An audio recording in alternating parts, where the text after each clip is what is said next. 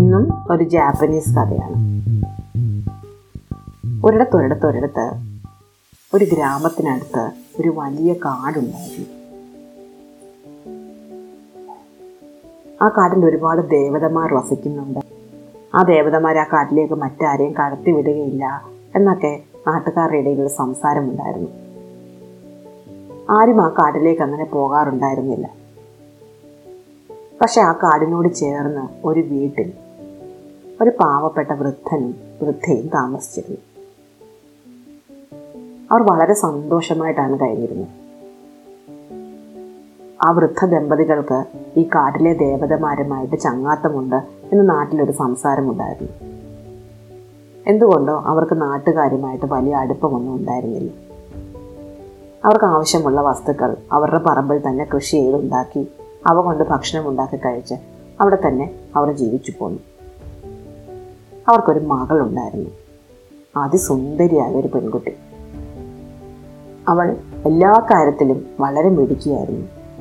അടുക്കളപ്പണിയിലും തുന്നൽപ്പണിയിലും കൃഷിപ്പണിയിലും എന്ന് വേണ്ട എല്ലാ കാര്യങ്ങളിലും അവളുടെ മുഖം പൂർണ്ണചന്ദ്രനെ പോലെ ശോഭിക്കുന്നതായിരുന്നു.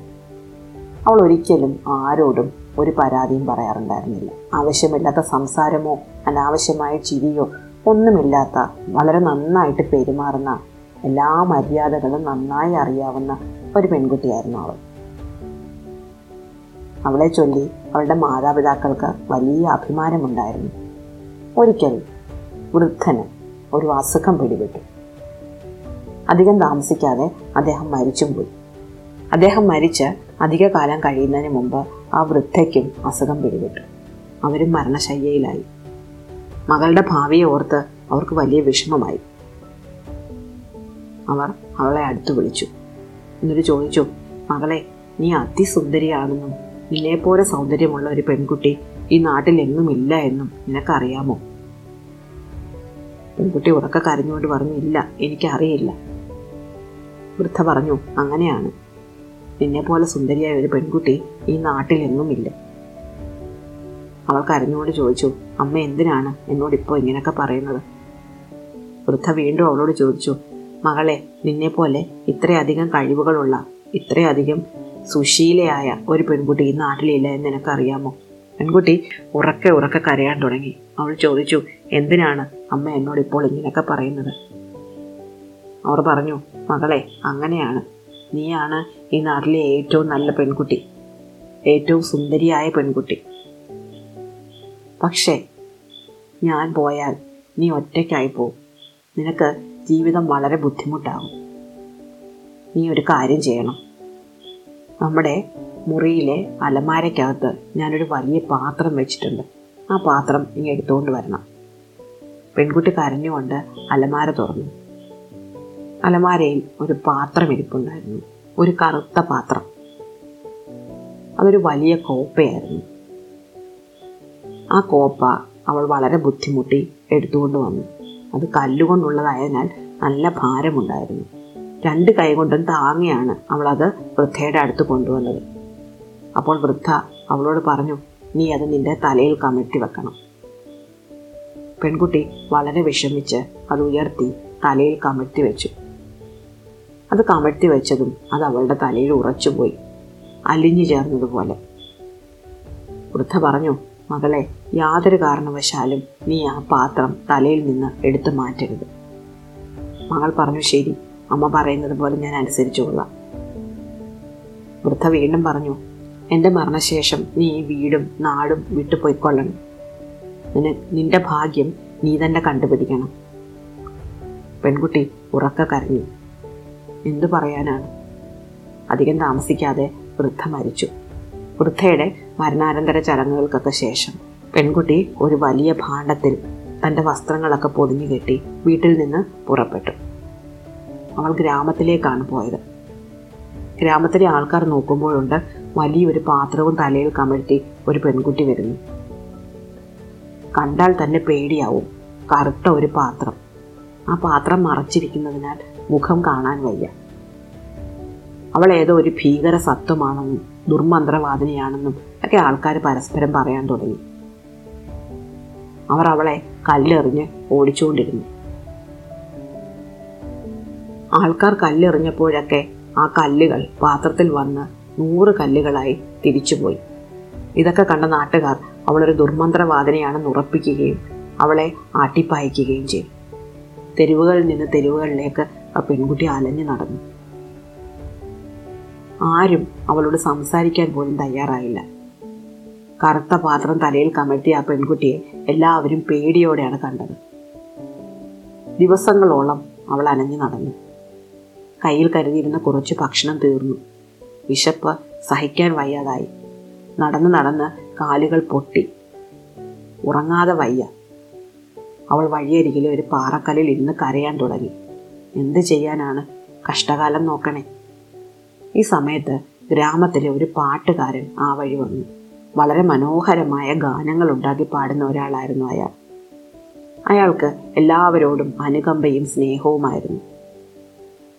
വഴിയരികിൽ തലയിൽ പാത്രം കമഴ്ത്തിയിരിക്കുന്ന പെൺകുട്ടി അയാൾ കണ്ടു. അയാൾ അവളുടെ അടുത്ത് ചെന്നിരുന്നു. ഒന്ന് കുനിഞ്ഞു നോക്കുമ്പോൾ അവളുടെ വെളുത്ത് തുടുത്ത കവളിലൂടെ കണ്ണുനീർ തുള്ളികൾ ഒഴുകി വരുന്നത് അയാൾ കണ്ടു. അയാൾ ആ പെൺകുട്ടിയോട് പറഞ്ഞു, നീ ആരാണെന്നോ എവിടുന്ന് വന്നോന്നോ എനിക്ക് അറിഞ്ഞുകൂടാ. നിനക്ക് തരാൻ എൻ്റെ കയ്യിൽ ഒന്നുമില്ല. നിന്റെ സങ്കടം മാറാൻ ഞാനൊരു പാട്ട് പാടിത്തരാം. അയാൾ അപ്പോൾ തന്നെ അവളെപ്പറ്റി ഒരു പാട്ടുണ്ടാക്കി പാടിത്തുടങ്ങി. ആ പാട്ടിൽ മേഘങ്ങളാൽ മൂടിയ പൂന്തോട്ടത്തെപ്പറ്റിയും ആ പൂന്തോട്ടത്തിൻ്റെ മനോഹാരിതയെപ്പറ്റിയും പൂന്തോട്ടത്തിലെ പൂക്കളിൽ മഴവെള്ളം വീഴുമ്പോൾ പൂക്കൾ ഉലയുന്നതിനെപ്പറ്റിയും ഒക്കെ ഉണ്ടായിരുന്നു. മനോഹരമായ പാട്ട് കേട്ട് പെൺകുട്ടിയെ ആശ്വസിച്ചു. അവൾ ആ പാറയിൽ ചാരിയിരുന്ന് ഇത്തിരി നേരം ഉറങ്ങി. പാട്ട് പാടിക്കഴിഞ്ഞിട്ട് പാട്ടുകാരൻ എഴുന്നേറ്റ് നടന്നുപോയി.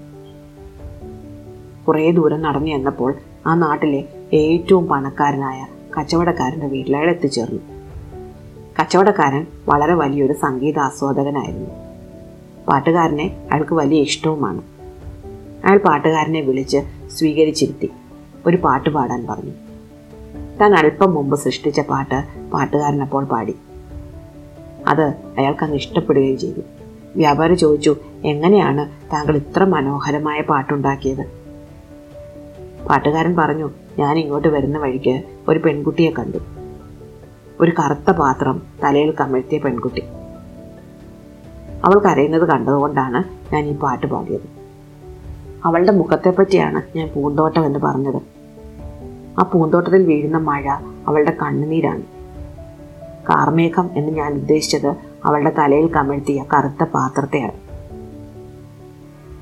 വ്യാപാരി പറഞ്ഞു, എന്തായാലും എനിക്ക് ഈ പാട്ട് ഇഷ്ടപ്പെട്ടു. അങ്ങനെ ഒരു പെൺകുട്ടി അവിടെ ഇരുന്ന് കരയുന്നുണ്ടെങ്കിൽ അവളെ ഇങ്ങ് വിളിച്ചുകൊണ്ട് വന്നിട്ട് എന്താ കാര്യം എന്ന് ചോദിക്കേണ്ടതാണ്. അയാൾ തൻ്റെ കൃത്യന്മാരോട് ആ പെൺകുട്ടിയെ വിളിച്ചുകൊണ്ട് വരാൻ പറഞ്ഞു വിട്ടു. അവർ പോയി പെൺകുട്ടിയെ വിളിച്ചുകൊണ്ട് വന്നു. വ്യാപാരിയും ഭാര്യയും പെൺകുട്ടിയോട് കാര്യങ്ങൾ തിരക്കി. താനൊരു പാവപ്പെട്ടവളാണെന്നും മാതാപിതാക്കൾ മരിച്ചു പോയെന്നും ഒരു ജോലി അന്വേഷിച്ചിറങ്ങിയതാണെന്നും അവൾ പറഞ്ഞു. അവൾ എങ്ങനെയും ആകട്ടെ, പാത്രം തലയിൽ കമഴ്ത്തിയവളാകട്ടെ, പക്ഷേ ഒരു നല്ല പാട്ട് സൃഷ്ടിക്കപ്പെടാൻ കാരണമായവളാണല്ലോ എന്ന് വ്യാപാരി ചിന്തിച്ചു. അയാളും ഭാര്യയും അവൾക്ക് അടുക്കളയിൽ ജോലി കൊടുത്തു. അങ്ങനെ പെൺകുട്ടി സുരക്ഷിതയായി. അവൾ ആ വീട്ടിലെ അടുക്കളയിൽ സന്തോഷമായി കഴിഞ്ഞു. എല്ലാ ജോലികളും ചെയ്തു. ഒരു പരാതിയും ആരോടും പറഞ്ഞില്ല.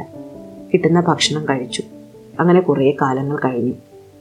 വിദേശത്ത് പഠിക്കാൻ പോയിരുന്ന വ്യാപാരിയുടെ മകൻ തിരിച്ചു വന്നു. മകൻ തിരിച്ചു വന്ന സന്തോഷത്തിൽ വ്യാപാരി വലിയൊരു വിരുന്നൊരുക്കിയിരുന്നു. ഒരുപാട് ആൾക്കാർ വിരുന്നിൽ വന്ന് സംബന്ധിച്ചു. പക്ഷെ വിരുന്നിനിടയ്ക്ക് വീഞ്ഞ് തീർന്നുപോയി. വീഞ്ഞെടുക്കാൻ വേണ്ടി വ്യാപാരിയുടെ മകൻ പാത്രവുമായി അടുക്കളയിലേക്ക് ചെന്നു. അടുക്കളയിലെ ഒരു മൂലയ്ക്ക് പാത്രം തലയിൽ കമഴ്ത്തിയിരിക്കുന്ന പെൺകുട്ടി അയാൾ കണ്ടു. പെൺകുട്ടിയുടെ താടി മാത്രമേ കാണാൻ പറ്റുമായിരുന്നുള്ളൂ. പക്ഷെ ആ താടിയുടെ മനോഹാരിത പോലും അയാളെ ആകർഷിച്ചു. പിറ്റേന്ന് അയാൾ തൻ്റെ മാതാപിതാക്കളോട് അടുക്കളയിൽ ജോലി ചെയ്യുന്ന തലയിൽ പാത്രം കമഴ്ത്തിയ പെൺകുട്ടിയെ വിവാഹം കഴിച്ചു തരണം എന്നാവശ്യപ്പെട്ടു.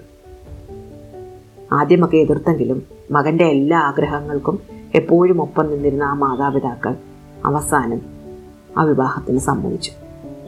പെൺകുട്ടിയെ കുളിപ്പിച്ച് ഒരുക്കാൻ കുറേ ഭൃത്യന്മാർ വന്നു. എല്ലാവരും അവളോട് ആ പാത്രം തലയിൽ നിന്ന് എടുത്തു മാറ്റാൻ ആവശ്യപ്പെട്ടു. പലരും ആ പാത്രം എടുത്തു മാറ്റാൻ ശ്രമിക്കുകയും ചെയ്തു.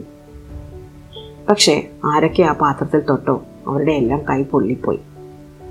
ആ പാത്രത്തിനെ എടുത്തു മാറ്റാനുള്ള ഉദ്ദേശത്തിൽ ആർക്കും അങ്ങോട്ട് അടുക്കാൻ വയ്യാതായി. ആൾക്കാർ തൊടാൻ ശ്രമിക്കുമ്പോഴൊക്കെ ആ പാത്രം ചുട്ടു പൊള്ളി തുടങ്ങി. യാതൊരു കാരണവശാലും ആ പാത്രം ആ പെൺകുട്ടിയുടെ തലയിൽ നിന്ന് ഊരി മാറ്റാൻ പറ്റില്ല എന്ന് എല്ലാവർക്കും ബോധ്യമായി. ഇതറിഞ്ഞ കച്ചവടക്കാരനും ഭാര്യയ്ക്കും വലിയ വിഷമമായി.